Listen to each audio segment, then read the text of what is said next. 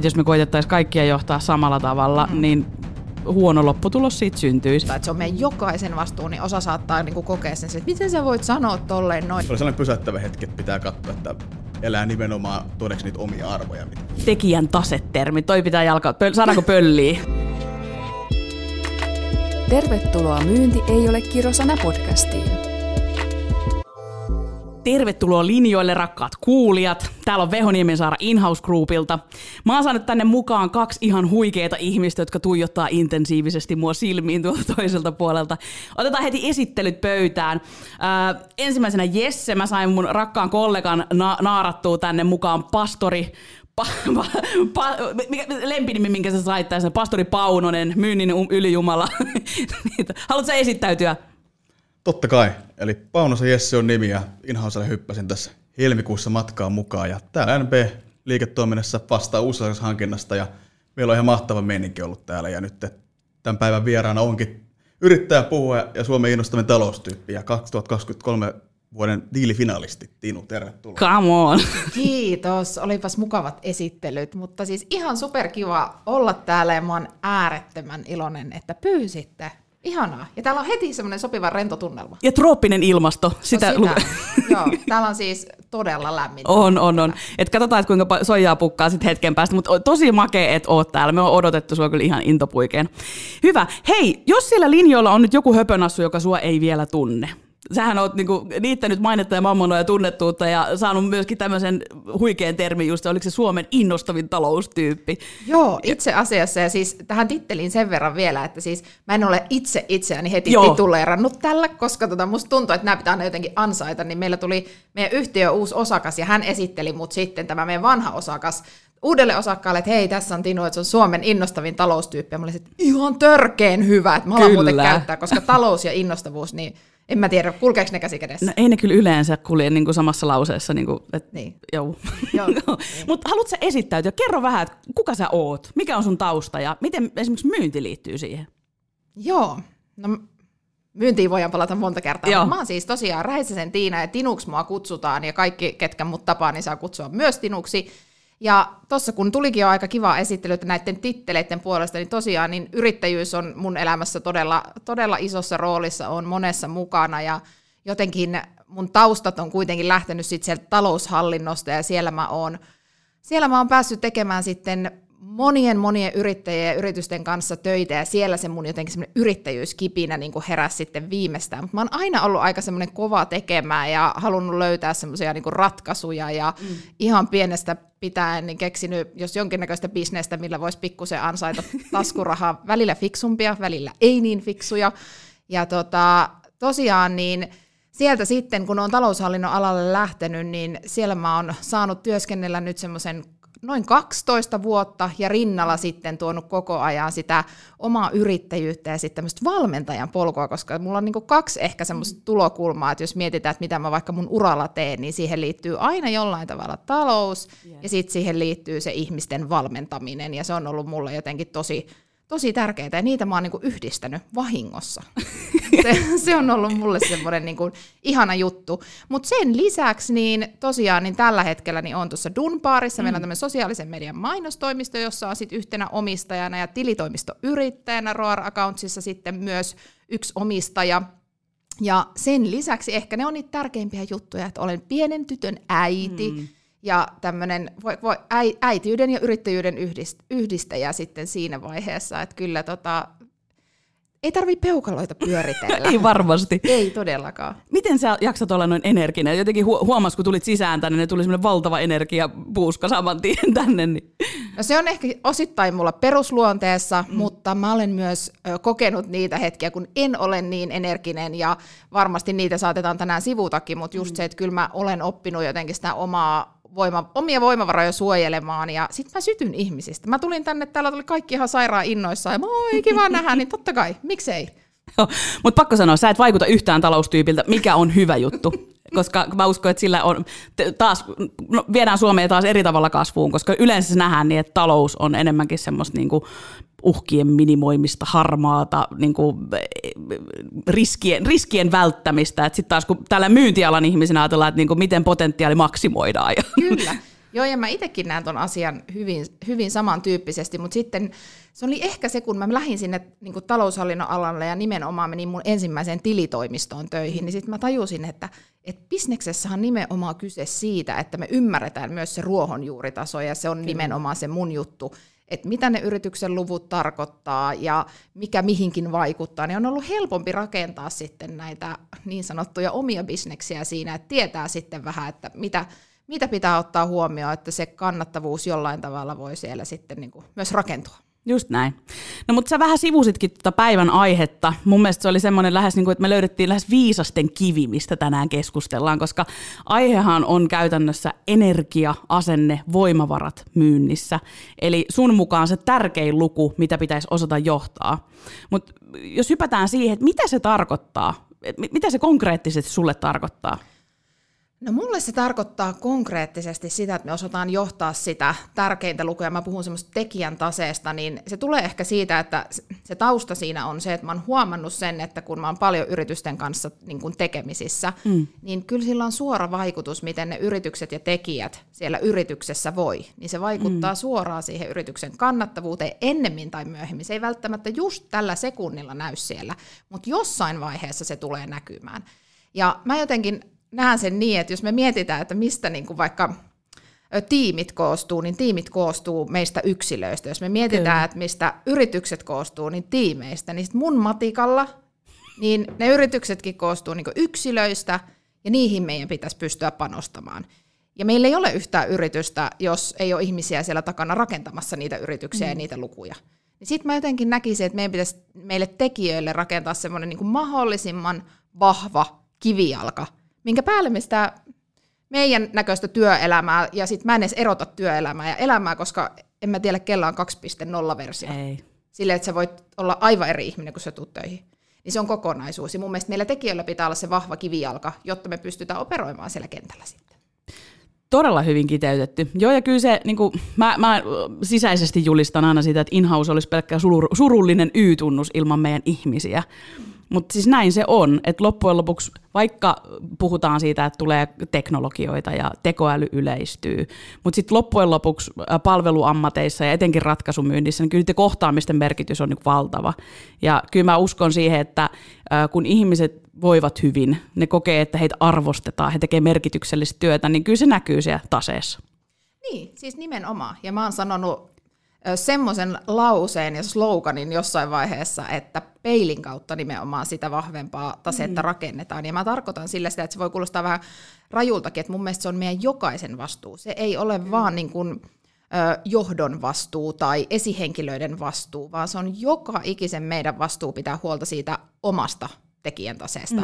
Ja jos me ei ole sitä valmiita kantamaan, niin siinä ei auta esihenkilöiden tai johdon tsemppi. Et meidän pitää niinku tietyllä tavalla löytää se semmoinen niinku vahva tahtotila siihen, että jokaisen täytyy osata johtaa sitä omaa energiaa ja omaa toimintaa. Toi on kyllä muuten ihan totta, että se tekijän tasetermi, toi pitää jalkaa, saadaanko pölliä? Me aina ollaan hyvin pölliä. No, mä en ole ihan varma, saatteko pölliä, mutta sit pitää olla mun mukana. Joo, joo, quote by. Joo, kyllä, kyllä. Oh. Mut joo, voitte käyttää. Lainaten. Kyllä, juuri näin. Just näin. Mielen tuosta ihan arjen rutiineista, että onko sinulla jotain tiettyä rutiineja, millä sä pidät ja ylläpidät sitä omaa tekemisen tasoa sitten itse asiassa työelämässä. Toki on vapaa-ajan tekemiset erikseen, mutta miten sä pidät huolta, että sä pystyt siellä töissä antaa parhaansa?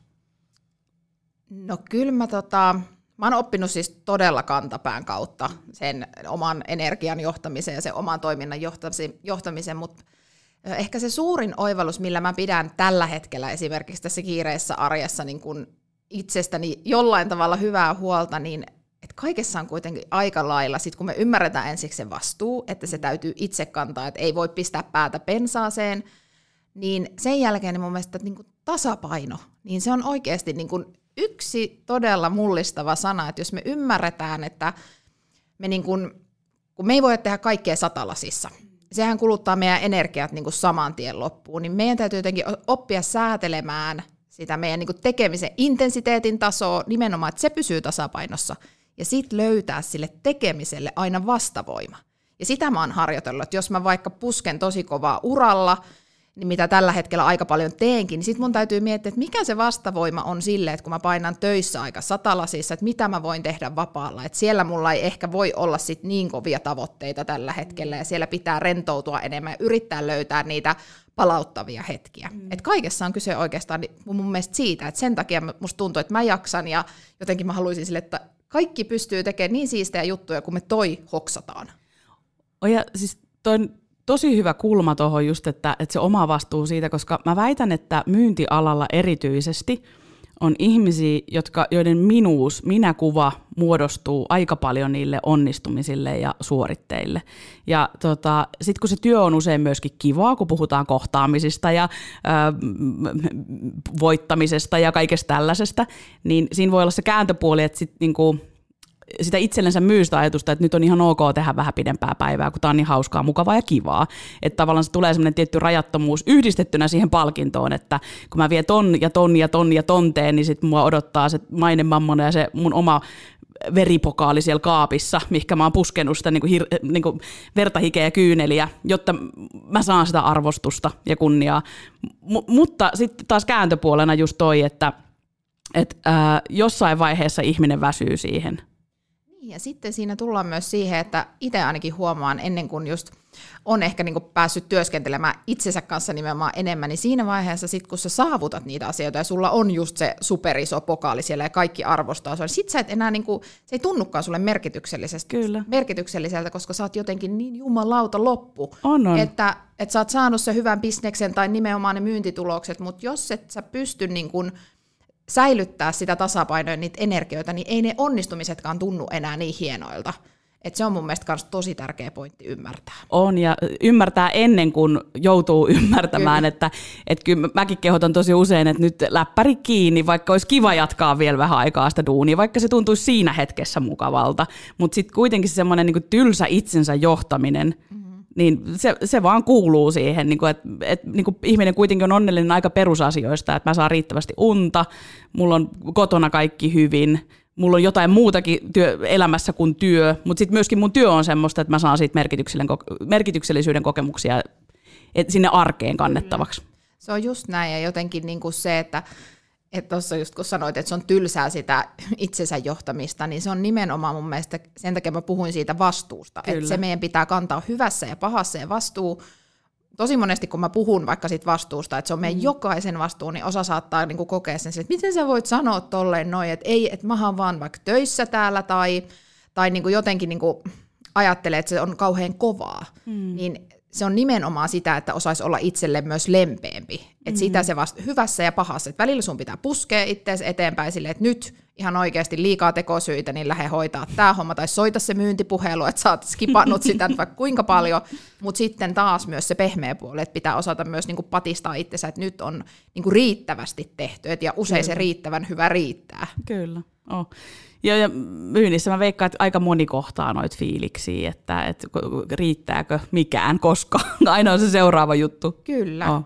Kun sä sanoit hei, että sä oot käynyt aika kovan polun tuossa, niin että sä oot joutunut niin opettelemaan itse, niin haluatko sä avata vähän sitä, että minkälaisia asioita? Joo, ja mä en ole itse asiassa siitä hirveästi julkisesti puhunut, ja moni multa sitä on kysynytkin, koska sitten taas ne, ketkä on seurannut mua, niin tietää vähän sitä polkua. Mutta siis 2020 niin koin sellaisen niin kuin aivan totaalisen, niin kuin, mä mietin, että voiko sitä sanoa työuupumukseksi, kai sitä voi, mutta sitten mä koen, että onko meillä vaan työuupumusta, että useimmiten se on niin kuin mun mielestä uupumus, ja siihen vaikutti tosi moni asia, mulla oli henkilökohtaisessa elämässä haasteita, ja siellä oli niin kuin paljon semmoista kuormaa, mihin mä en itse voinut silloin vaikuttaa, sitten me kasvatettiin koko ajan meidän firmaa, siinä meillä meni hyvin, ja sitten mä tietenkin, kun olen valmentanut paljon, niin jotenkin mä jätän myös paljon sitä omaa energiaa niihin kohtaamisiin, niin se vähän sitä aina multa vie, ja sitten taas, niin silloin mä en ymmärtänyt vielä sitä vastavoimaa, niin mä olin jotenkin tosi niin kuin uupunut, sitten tuli korona siihen mukavasti vielä,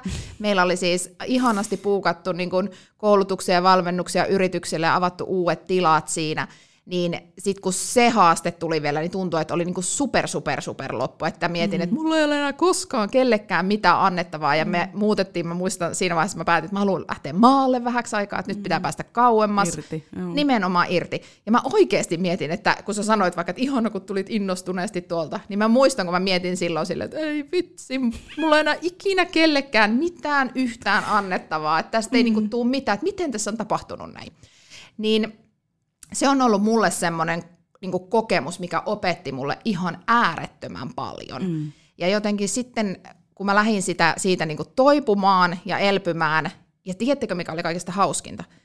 Kaikki ulkopuoliset ei edes tiennyt, tai siis sitä ei nähnyt välttämättä musta, että mä olin ihan... Niin kun sä latasit sen kaiken siihen. Kyllä. Et sen takia mä sanon, että niin tämmöistä uupumustakin on tosi monenlaista, että kaikilta se ei vie sitä, multa se ei vienyt täysin toimintakykyä. Vaan mä pystyin operoimaan, mutta mä niinku tajusin, että niinku, tää on niinku niin lopueellä, että ei mitään järkeä. Että meet kauppaan ja mietit, että ai niin piti pistää PIN-koodi, mikä se mun PIN-koodi, että mä en niinku muista sitä lukua, että pätki tosi paljon. Mutta niin siinä sitten niin mä tajusin just, että mulle ei ehkä sopinut semmoinen, niin kuin, tai mä niin kuin näen sen niin, että semmoinen niin kuin totaali, niin kuin, että kuukauteen vaikka en tee mitään, että jään niin sanotusti sairaslomalle, ja sitten yrittäjänä niin se ei aina ole ihan samalla lailla mahdollista, mutta silloin mä tein sen ratkaisevan niin kuin jotenkin oivalluksen, mistä mä niin kuin tekijän taseessakin puhun, ja nimenomaan sen, että kun mä jotenkin näen, että just kun puhuttiin niistä merkityksellisistä asioista ja sitten tasapainosta ja vastavoimasta, niin sitten taas arvot on ihan super tärkeä voimavara meille, mitkä luo sitä. Ja sitten taas arvot, jos ne ei näy siinä sun päivittäisessä toiminnassa, niillä ei ole mitään väliä. Kyllä. Koska niinku, se on vaan sanahelinää. Ja mulla oli käynyt just niin. Mun tärkeimpiä arvoja tänä päivänäkin on se, että mä niin kuin elän, miten mä opetan, ja mulla pysyy se tasapaino siellä, ja mä keskityn niihin asioihin, mihin mä voin vaikuttaa. Se on etenkin mulle niin kuin supertärkeä arvo. Sitten mä aloin katsomaan siinä, niin kuin, että okei, että mites mä tätä mun arkea elän. Ei jumalauta, mikään näkyy. Mikään ei ole arja. Ei. Niin siinä oli yksi tosi iso syy, miksi mä uuvuin, että ne mulle tärkeimmät asiat, niin mä unohdin ne. Ja mä en ilmentänyt niitä arjessa. Ja mä niin kuin sen, kun mä oon oppinut, niin nyt menee kivasti. Tälleen 3 vuotta myöhemmin on silleen, että jes. Silläkin oli joku tarkoitus. Mutta mä osaan samaistua tuohon noihin fiiliksiin, että niinku, mä jossain vaiheessa kirjoitin itse LinkedInin, että mä oon elänyt suurinta huijarisyndroomaa itseni kanssa. Joo. Ja ulospäin kaikki näytti kans todella hyvältä, ja mä olin ihan siinä pisteessä, että mä luovutan osuuteni tästä firmasta ja lähden kalaan kärjistettynä. Tuttu tunne. ja sitten se fiilis just siitä, niinku, että niinku sisimmässä kuohu, mutta sitten ulospäin niin, piti näytellä niin saatanan niinku hyvin. Kyllä. Et se oli mut aika hauska, kun sanoit tuon arvoharjoitteen, niin mä pysähdyin itse siinä samassa, niinku vähän samaan tilanteeseen, että mä mietin itse, että eläks mä sitä todeksi, mitä mä julistan muille? Et pystyykö mä itse oikeasti allekirjoittamaan sen, että nyt mä oon se, joka niinku muille puhuu tästä, mutta sitten niinku itsellä tämä kotipesä on niinku ihan sekasi. Just näin. Et se oli kans aika havainnollistavaa. Ja kyllä sen huomaa, sit niinku, kun sen tekee sen linjanvedon ja päätöksen, että niinku asiat, mistä ei ole koskaan enää valmiit tinkimään. Et se on vähän niin kuin joku sanoi, että panttivankitilanteessa, että on se raja, minkä yli ei ole valmiit menemään. Et pitää määritellä ne selkeät rajat, niin ne pitäisi olla itsellekin. Kyllä, nimenomaan. Ja tuossa on mun mielestä niinku, ollaan niinku hyvin asia ytimessä. Ja sitten mä näen jotenkin myös ton... Niinku, arvoasia ja kaiken tämmöisen, niin totta kai se on todella inhimillistä, että me niin kuin ei aina pystytä meidän arvojen mukaan elämään ihan täydellisesti. Ja mä näenkin, että niin kuin silloin tällöin so what, ja niin kuin sinne päin voi välillä mennä, että siinäkin ehkä semmoinen niin kuin joustavuus. Mutta pitkässä juoksussa niin ennemmin tai myöhemmin niin kuin riittävän kauan niitä omia arvoja vastaan niin kuin toimitaan, niin ei siinä voi olla kuin pahoinvointia niin kuin tulossa. Ja tämäkin on ehkä just se, että me niin kun me ihmiset eletään välillä niin hetkessä, niin me ajatellaan, että no, tämä on nyt ok, kun se ei vielä tunnu pahalta. Mutta pitäisi osata niin kun miettiä sinne, että okei, että kun mä oon tehnyt tämän 10 000 kertaa tämän saman ratkaisun, niin miltä se sitten tuntuu? Ja itse olin tehnyt vuosia juuri niin, että niin kun monta kertaa luopunut, ja sitten se piste on se just, että tajuatkin silleen, että okei, että nyt loppuu annettava, että nyt pitää vähän löytää niin kun uutta toimintatapaa siihen omaan arkeen. Kyllä. Ja eikö Aki Hintsa sanonut jossain, että niinku, sekin riittää, että se 80% niinku, pystyt tavallaan se toimiin sen sun niinku, ideaali niinku, tilan mukaan. Et se on ok välillä löysäillä. Mutta. Joo, ja sitten mä en tiedä, varmaan joku muukin käyttää, mutta mulla on ollut just semmoinen termi, että riittävän hyvä riittää. Että täydellisyys tappaa ja hajottaa. Et kun me, niinku, et jotenkin musta tuntuu, että me ollaan välillä niin itsekriittisiä ja niin tarkkoja, että jos me mietitään niinku, ylipäätään, no meidän työtäkin, niin me halutaan tehdä se niin kuin 120%, mutta jos meidän pitäisi pystyä tekemään sitä työtä niin kuin 50 vuotta, niin se ei samalla intensiteetillä välttämättä onnistu. Tai me halutaan perustaa se business, niin jos me odotetaan siitä niin kuin kaikista täydellisintä, niin me ei päästä koskaan tekemään sitä, kun me uskalleta lähteä liikkeelle. Että se semmoinen niin kuin, tietyllä tavalla, että joku riittävä taso, niin pitäisi hyväksyä, että ei tarvitse olla niin kuin aina ihan täydellistä. Kyllä. Kompaten niin. Itsellä viime syksynä niin pienen burnoutin kokeneena niin katsoi elämää vähän eri lailla, että olin tosiaan vähän lopeen kyllästynyt omaan työhön nimenomaan, että en kokenut sellaista merkityksellisyyttä ja oli vähän sellainen boreout, jos sitä voi kuvailla sitä kautta, että ehkä burnout vaan sitä, että niin sanotusti pidettiin villieläintä häkissä, että oli kova halu mennä uralla eteenpäin, mutta jotenkin se yrityksen katse versus sitten oma katse tulevaisuuteen ei kohdannut, niin se oli sellainen pysäyttävä hetki, että pitää katsoa, että elää nimenomaan todeksi niitä omia arvoja, mitä myös tuossa itse sanoit. Joo, ja mun mielestä ihan superhyvä pointti, mitä sanoit, koska no toki mä oon ollut todella, todella monen yrityksen kanssa tekemisissä ja yrityksen henkilöstön kanssa, niin siksi just se niin kuin meidän jokaisen henkilökohtainen vastuu on niin tärkeä, että meidän täytyy niin kuin pohtia nuo asiat. Et me ei välttämättä pystytä just yrityksen arvoja muuttamaan, mutta jos ne ei millään tavalla niinku lokeroidu siihen meidän omaan, että me ei pystytä niin sanotusti niinku elämään symbioosissa sen kanssa, niin sekin kuormittaa. Ja sitten taas se, että silloin se on meidän vastuulla tehdä se päätös, että pystytäänkö me olemaan siinä. Se ei auta, että me marmatetaan siellä 30 vuotta silleen, että kun tämä firma nyt mikään on vaan ihan perseestä, että tämä firma uuvuttaa, mutta koska se on myös meidän valinta, että tiedättekö, aina voi lähteä sitten menemäänkin. Joo, tostahan ei kauheasti taas ehkä uskalleta puhua myöskään tosta näkökulmasta. Mä sanoin. Se oli hyvä, että sä sanoit, koska niinku mun mielestä täällä pitää pystyä puhua avoimesti, mutta koska on aina se kaksi kulmaa, että on kyllä. Se, niinku se henkilökohtainen vastuu sit omasta asenteesta, energiasta ja voimavaroista, ja sit totta kai niinku hyvät yhtiöt mun mielestä ne miettii, että millä totta me voidaan kai tukea sitä. Mutta sitten on se fakta, että kaikki, että niinku puhutaan kulttuurista, yrityskulttuuri, että jos yritys on niinku strategiassa linjannut, että me mennään tonne ja tämä on tämä meidän kulttuuri ja toimintamallit, niin se harvemmin muuttuu yhden niin kuin, ihmisen myötä, jos se on niin kuin, linjavalinta. Mutta sitten se just se, niin se että niin Jesse, et sä oot ollut tosi rohkea, kun sit sä oot tehnyt sen valinnan, että et hei, tää ei ole mun arvoja, tää ei ole se vaikka se kulttuuri, mihin mä haluan liittyä, minä lähden. Mutta että sitten just toi, että aika usein se on se tilanne, että sitten ollaan siellä jossain tupakkapaikalla ja marmatetaan, että voi piip, et, niin kuin, että taas niin kuin sitä ja tätä ja tota. Kyllä. Ja sitten se, että mun mielestä, niin kun sanoit tuossa, että totta kai niin kun hyvät organisaatiot ja työnantajat niin kun panostaa siihen, kyllä, että niin kun työntekijät voi hyvin ja nimenomaan annetaan vaikka niiden niin kun tietyllä tavalla sen voimavarojen ja sen tasapainon näkyä siellä työarjessa ja kannustetaan siihen. Mutta jotenkin sit mä näen sen asian myös niin, että kun mä puhun tuosta tekijän taseesta ja siitä yksilön vastuusta, niin silloinhan se koko organisaatio nimenomaan muuttuu siinä ja kaikki panostaa siihen, että se koskee myös esihenkilöitä ja myös ylintä johtoa ja kaikkia sen niin kun, yrityksen tekijöitä. Et mä näen, että silloin se on semmoista yhteistä vastuunkantoa nimenomaan siitä. Et se ei tarkoita sitä, että jonkun niin sanotusti niin kun, tiimin tai ryhmän pitäisi kantaa se vastuu, vaan se on niin kuin jokaisen.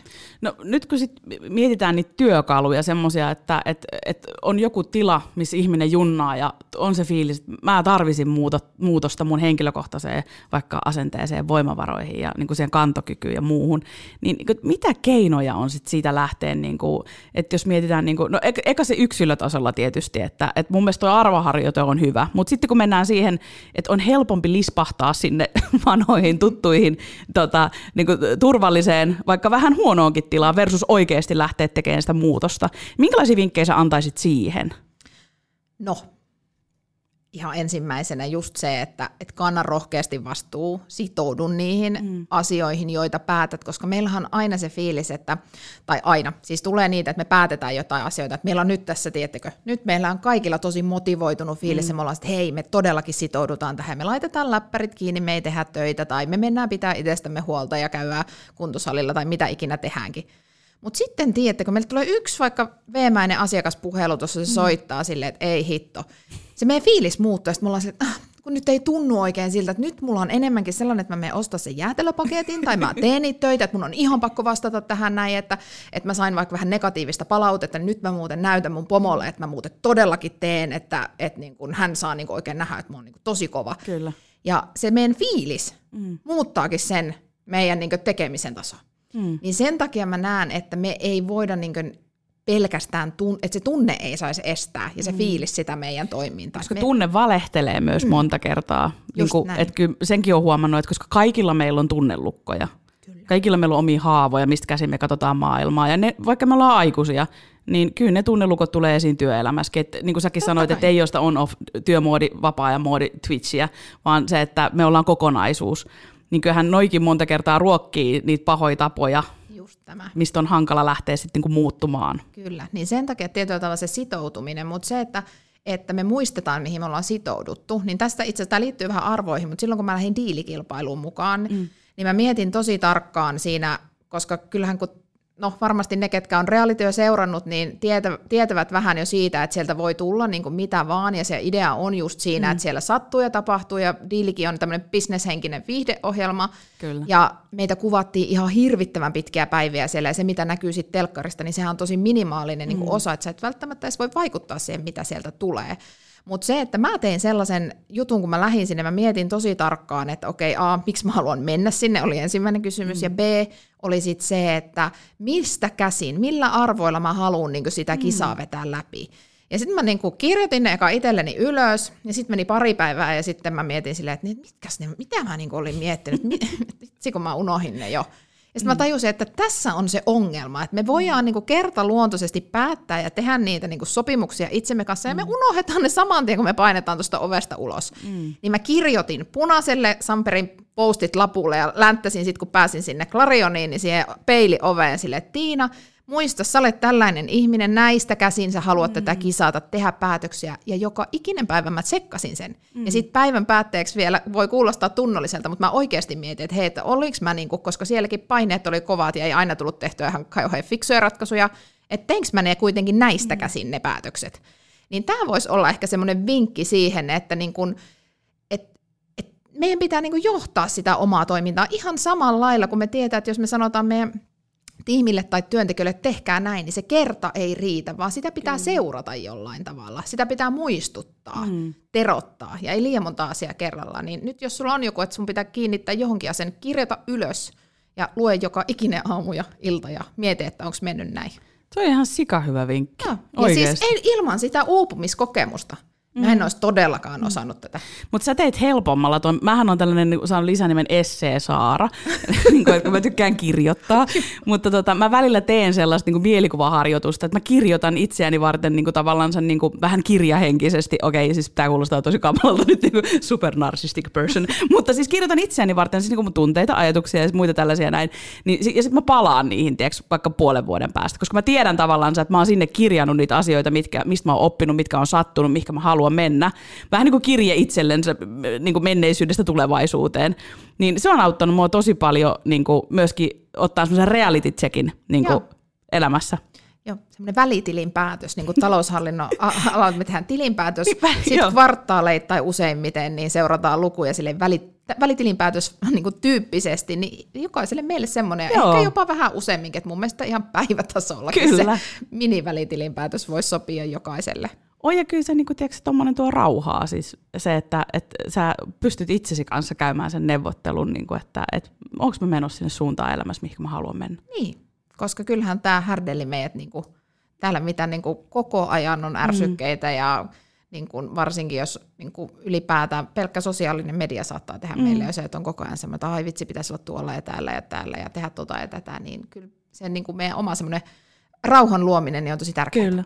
Joo, ja siis tohon, siis niinku, mä en tiedä, onko muut kokenut samalla lailla, mutta mua ainakin häiritsee se myöskin se tietty semmoinen, mikä leimaa nykyyhteiskuntaa tosi isosti. Se on leimannut jo mun mielestä, kun olen lukenut jotain vuodelta 2000 niin kuin kirjoituksia siitä, että miten, niin kuin, minkälaisia ongelmia ihmiset on kärsinyt ja muuta, mutta että niin kuin fear of missing out, niin sehän ohjaa meidän toimintaa tosi paljon. Eli se, että kun on Facebook, Instagram, TikTok, LinkedIn, kaikki viestimet, firman viestimet, WhatsAppit, niin se, että mä oon ainakin tehnyt itse sen henkisen päätöksen, että mulle ei tule läpi mitkään muut kuin puhelut ja viestit. Loput mä päätän, koska mä katson itse. Et ihan tämmöisiä työkaluja siihen joutunut ottaa itselleni käyttöön. Mä oon laittanut myös itselleni ruutuajan. Et mulla on 20 minsaa saa käyttää somea päivässä, LinkedIniä tunnin. Mutta siis pointtina se, että yhtä lailla kun me sanotaan meidän lapsille, että hei älä tee tota tai nyt sun ruutuaika on täynnä, niin kyllä mun mielestä pitäisi niitä elää todeksi itsekin niitä juttuja. Itsellä mikä on tullut mieleen tuossa noin, niin on ihan kokeilu konkreettisestikin, kun saapuu viikonloppu, niin laittaa vähän somea hiljaisemmalle. Tämä on esimerkiksi joskus poistanut linkkaria sun muuta, tai antanut sille perheellä aikaa, antanut aivojen levätä, koska jos koko ajan hälytystilassa, niin kyllä se sitten näkyy seuraavalla työviikolla. Niin ja sitten just se, että niin kun niiden tunnistaminen, että useimmiten, mä ainakin tunnistan, että muutamiakin henkilöitä lähipiiristä, kenen kanssa keskustelee vaikka tästä asiasta, no se, että ei tämä vaikuta muuhun mitenkään, ja kyllä mä ei mulla. Sitten on se, että no joo, mä tiedän, mutta onko se kokeilu edes, että kun musta tuntuu, että tässä ongelma on se jo, että sä et tiedä, miltä se erityyppinen olotila voi edes tuntua. Kyllä. Ja siinähän me mennään just useimmiten, sit aletaan mennä vihkoon, että me ei enää, me totutaan siihen. Se tulee epänormaalista, tulee normaali tila. Joku tutkimus, mä taas lainaan tietoja, josta ei ole nyt suoraan kirjallista lähdettä, mutta juteltiin tuossa just siitä, että kuinka tulee silmille trikkereitä. Anteeksi, nyt meni joku väärään kurkkuun. Eli mun mielestä moderni ihminen saa, oliko se 28 000 enemmän silmin kautta virikettä, mitä esimerkiksi silloin, kun elettiin metsissä ja syötiin marjoja. Niin se on aika iso määrä taas aivoille, kyllä. Et kun ei sitä lepoa tuu. Just näin. No, mutta sitten kun mietitään, sit taas otetaan se työyhteisön kulma, että vaikka se on yksilön vastuu, niin onko sinulla jotain vinkkejä siihen nyt esimerkiksi, että kun firmat miettii, että miten me voitaisiin olla parempi työnantaja, miten me voitaisiin tukea niiden yksilöiden työkykyä ja mitata sitä ja tuoda siihen arkeen niitä keinoja, niin onko jotain vinkkejä siihen, että mistä lähtee liikkeelle? No, tämä voi olla ehkä vähän tylsä ja tämä on semmoinen pitkäjänteinen tapa, mutta esimerkillä johtaminen ihan äärettömän tärkeää. Kyllä. Ja sen takia mä näen just sen, että jokainen meistä johtaa. Tässäkin tilassa, niin jokainen meistä johtaa, sillä meidän omalla toiminnalla me vaikutetaan siihen, että miten sä alat käyttäytymään, ja jos me ollaan kaikki superstressaantuneita ja kiireisiä, niin me aletaan kaikki kohta kattele puhelinta, ja että kyllähän me kaikilla sillä meidän tekemisellä johdetaan koko ajan sitä meidän ympäristöä. Niin, kyllä. Niin jotenkin mä näkisin, että mun mielestä on tosi tärkeää, että johto ja esihenkilöt eritoten ottaa vastuun siitä oman toiminnan johtamisesta, näyttää esimerkkiä, nostaa sitä ja oikeasti tekee sen näkyväksi siellä työpaikalla. Ja totta kai sitten semmoinen, kyllä mä näen, että läsnäolo ja keskustelu on tosi tärkeää työyhteisöissä tiimin kanssa, että miten menee ja huomataan niitä kyllä. haasteita ja opitaan vähän tunteet. Kyllä se on ehkä semmoinen... Nimenomaan, että tunnettaisiin se oma tiimi mahdollisimman hyvin, kun me ollaan kaikki erilaisia. Just kun puhuit vaikka tunnelukoista, meillä on tosi erityyppisiä. Toiset motivoituu toisesta asiasta, toiset ahistuu eri asioista. Niin vähän sitä, että päästä siihen omaan tiimiin kiinni ja mikä ehkä sitä just mun tiimiä voisi auttaa. Että olisi sitä aikaa keskustella niistä asioista. Joo, eikä toi ollut mun mielestä tylsä vastaus ollenkaan. Siis mehän aina sanotaan, että parha palvoo perusasioita. Ja siis mun mielestä perusasiat liittyy työelämässä siihen, että miten sä kohtaat ja tuut kohdatuksi. Kyllä. Tuleeko sulle se fiilis sitä, että sä oot merkityksellinen ja sä oot muutakin kuin resurssi taas sit sille työyhteisölle.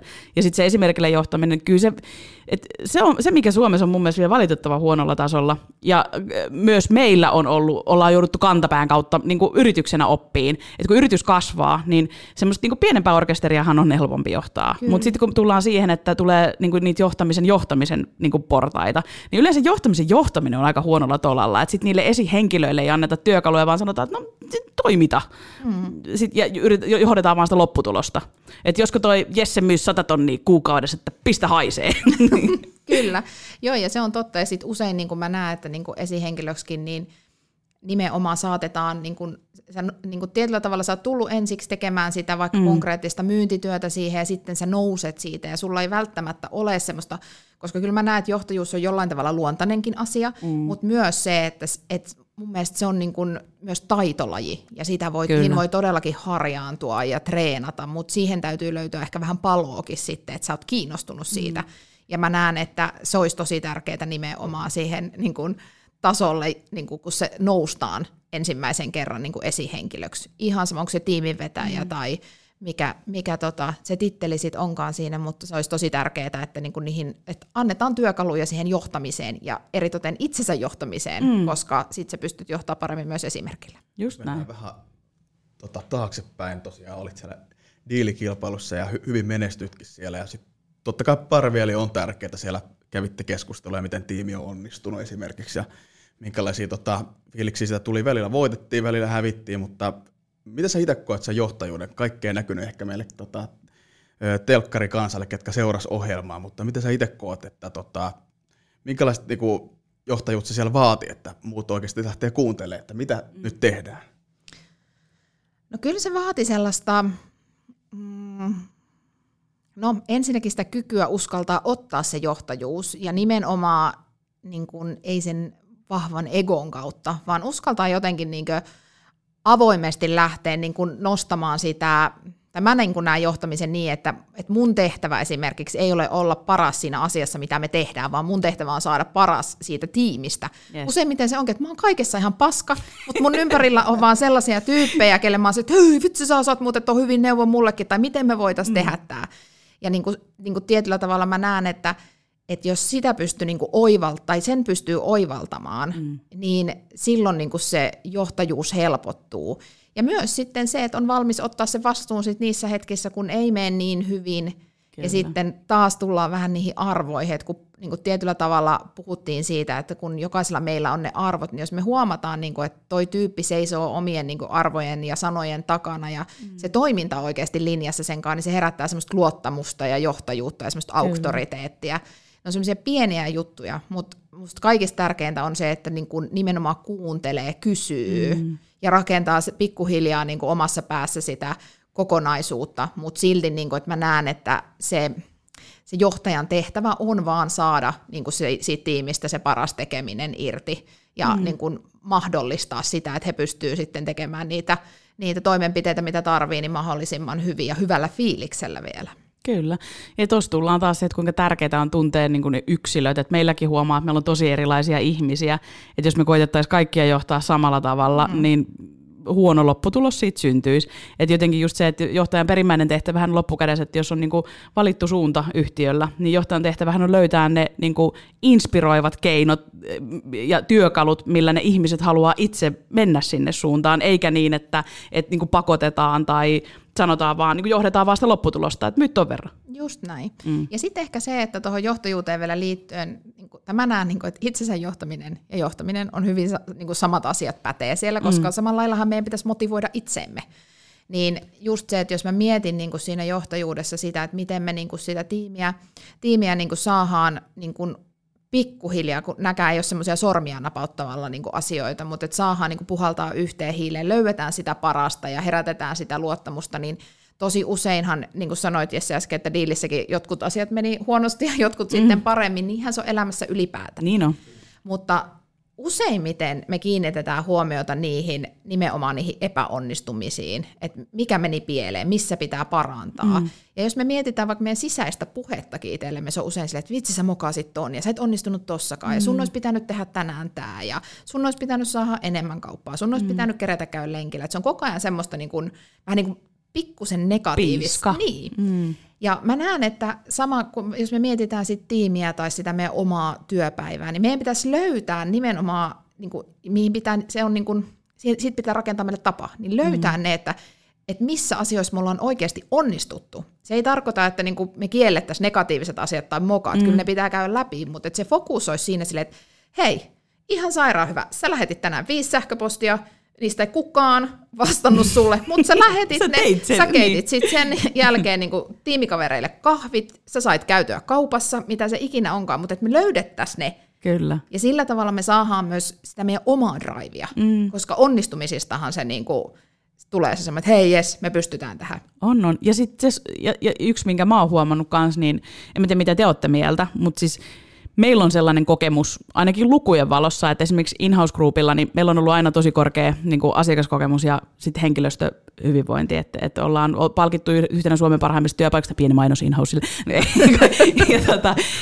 ja sitten taas niin kuin asiakaskokemuksen valossa, niin tiedän, että niin kuin NPS yli 86 tällä alalla niin hemmetin korkea.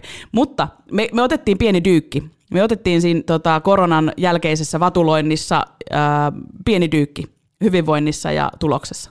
Ja niillä oli suora yhteys, kun tullaan taas tähän tekijän taseeseen, yrityksen taseeseen, niin kyllä ne asiat, mitä mä oon analysoinut sieltä, niin kun yrityksellä meillä niinku käytännössä, meillä oli semmoinen vaihe, että me ei oikein tiedetty, että kuka me ollaan, mihinkä me ollaan menossa, niin kyllä se lamautti porukkaa myöskin, että niinku katos se suunta, se selkeä semmoinen sotahuuto, hitto tonne me ollaan menossa.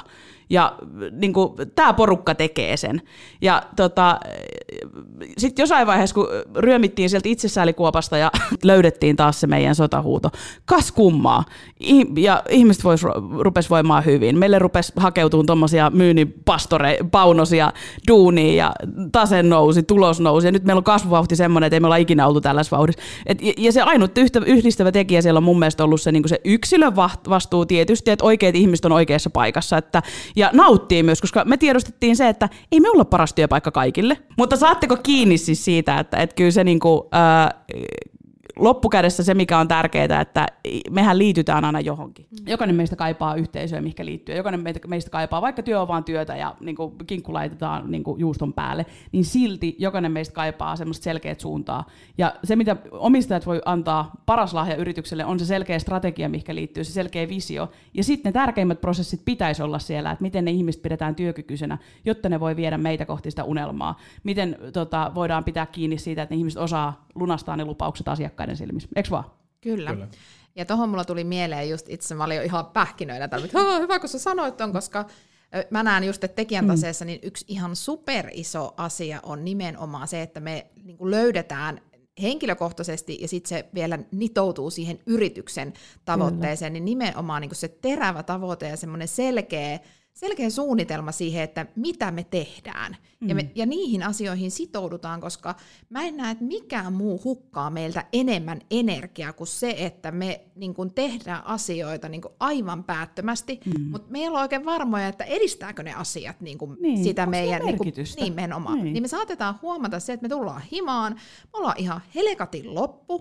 Kyllä. Sitten kun aletaan miettiä, että okei, saatiinko me aikaan, lähestyykö se meidän tavoite, me huomataankin sillä, että fakit, ei.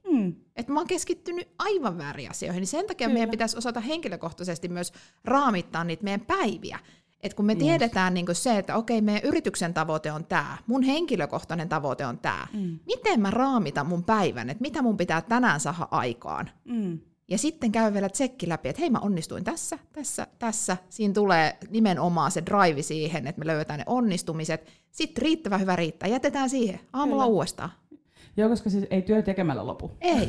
Myöskään. Et jotenkin mun mielestä oli tosi tärkeä pointti, että isossa kuvassa me tarvitaan, ja sitten me tarvitaan vielä niinku sinne niitä niinku omia henkilökohtaisia raameja, tiimiraameja, että me jokainen tietää, että mikä homma, miten se tehdään. Ihan perustekemiseen, että voi tavallaan itsellekin jo sanottaa, niin kun on päivän askareet, että jos on tosi kiireellinen homma, niin hoitaa se heti alta pois. Jos on kiireellinen, mutta ei välttämättä tässä hetkessä, niin hoitaa sen sitten, kun on oikeasti aikaa. Ja jos se on vähän sellainen asia, että ei ole välttämätöntä tehdä, niin jättää kokonaan tekemättä, koska aika on rahaa ja meidän pitää priorisoida se tekeminen siihen, mikä tuottaa. Niin ja aika on loppujen lopuksi ainut valuutta, mitä meillä sit loppujen lopuksi täällä maapallolla on. Just näin, ja sitä ei voi ostaa välttämättä. Ei. Ja kun ei tiedä sitä, että kuinka paljon sitä on sit loppujen lopuksi. Just näin. Siitä ikävä niin kuin toi aika niin kuin talousjohdon käsitteen. Niin. Sitä ei voi ennustaa. Sitä ei ehkä voi ennustaa, joo, se on totta. Mutta ihan himskatin tärkeitä ja hyviä nostoja. Mä luulen, että tämä on semmoinen tulitykitys nyt niinku kaikille meidän rakkaille kuulijoille, että tästä niinku jokainen voi lähteä motivoituneena tekemään sitä omaa tekijän tasetta. Mutta vedetäänkö vielä yhteen nippu, että jos pitäisi tärkeimmät tiivistää vielä, niinku, että mitä liittyy siihen niinku tekijän taseeseen, niin anna pallon sulle. No joo, no ensinnäkin mä sanon, tulkaa kaikki keikoille kuuntelemaan tai tilatkaa keikalle, niin tiedätte ihan tasan tarkkaan. Pieni mainos tuli tässä, mutta siis kyllä se tekijän tase on yksinkertaisesti meidän henkilökohtainen kivijalka, minkä päälle me rakennetaan sitä sellaista vahvaa eteenpäin vievää tasapainosta arkea, työarkea sekä henkilökohtaista arkea. Mutta mä näen, että siellä on niinku super isoja sanoja, mitä mä nostan siellä. On 5 kappaletta ja meidän täytyy niinku pystyä johtaa sitä meidän asennetta, niitä meidän arvoja, raamittaa sitä tekemistä. Sitten meidän täytyisi löytää se tasapaino, mistä puhuttiin, ja sitten meidän täytyy osata vaan kantaa se vastuu siitä omasta toiminnasta. Siitä se on niinku se juttu. Ja siitä syntyy tekoja. Ja teot tuottaa sitten loppujen lopuksi sitä onnellisuutta. Kyllä. Ja ei ole muuten semmoinen pikavinkki tämä, vaan se on systemaattista työtä. Jos jollekin tulee nyt semmoinen, että oi saatana, että ai Samperi, että eihän mä pysty kaikkeen noihin niin kun tarraamaan heti. Niin tässä on just se, että kun ei tarviikaan. Edelleen riittävän hyvä riittää. Ota 1 asia kerrallaan. Kyllä. Päästään parempiin lopputuloksiin kuin se, että kaikki pitäisi saada valmiiksi niin kuin just nyt. Juuri näin. Tähän voisi melkein sanoa, että drop the mic. Joo. Nyt oli kova. 1 asia vielä. Sori. Pakko keskeyttää. Ihana. Mun on pakko kysyä, koska meillä on kuuntelijoita varmasti ihan laidasta laitaa. Myynti-ihmisiä ja sitten myös sellaisia tekijöitä, jotka voisi siinä myynnissä joskus ottaa ensi askeleen. Onko sinulla jonkinnäköistä vinkkiä niille, jotka ei ole vielä myynnin parissa? Miksi pitäisi lähteä myyntiä tekemään? Hei, toi on ihan törkeä hyvä kysymys. Mulla liittyy tähänkin tarina taas, vaikka me tiputtaa jo se mikki. Mutta voidaan tiputtaa se toisenkin kerran. Mutta mä sanon siis, että no ensinnäkin, niin ensimmäinen asiahan on se, että tee niin pieni plääni, nimenomaan raamita se tekeminen, lähde kokeilemaan. Sitten vaan niin rohkeasti tekemään, koska tekemällä oppii. Ja mä näen, että niin myyntisanana on jotenkin sellainen, niin kuin, mulla ainakin sellainen... Niin kuin, myynti, pitääkö sitä tehdä? Mutta sitä tarvii kaikessa. Kyllä. Siis se on oikeasti ihan kaikessa, ja sehän on asioiden, ideoiden, tuotteen, palvelun myyntiä. Mä myyn mun miehelle koko ajan ajatuksia himassa silleen, että hei, tämä ryijy sopisi muuten tosi hyvin, tähän ei sopi. Mutta mietipä, kun sä tuut saunasta, niin sä näet suoraan tämän, sit sä voit äijien kanssa istahtaa siihen. Mähän myyn sille sitä ajatusta, että se suostuisi, että se ryijy on siinä.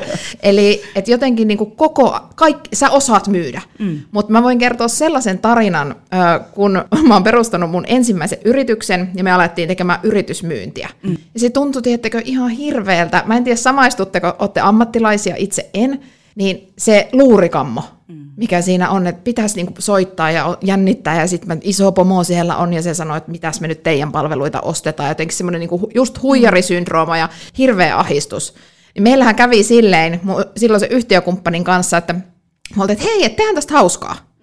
Vedetään pullo punkkua puokkiin, ja otetaan semmoinen rento tunnelma ja aletaan soittaa. Ja tiedättekö, miten se päättyy? Meidän toinen yhtiökumppani sanoi, että ei vitsi, tämä ei auttanut yhtään, tämä punkku oli väärä valinta, se latisti mun tunnelma ja rauhoitti. Mä haluan vetää tämän firman konkurssiin ja lähdin liimaan. Niin onneksi vedettyhän toipu siitä, mutta mä muistan sen vielä, kun me istutin meidän toimiston sohvalle ja mietin, että tästä tulee tosi hyvä juttu. Mutta ehkä olisi pitänyt ottaa jotain kuplivaa. Se olisi varmaan niinku poksauttaa. Joo, mutta nyt se oli semmoinen rauhallinen syyspunku ja se oli sen siljätti. Mutta joo, eli tekemään rohkeasti, löytää keinoja. Eli mun lähtötaso on ollut kuitenkin toi.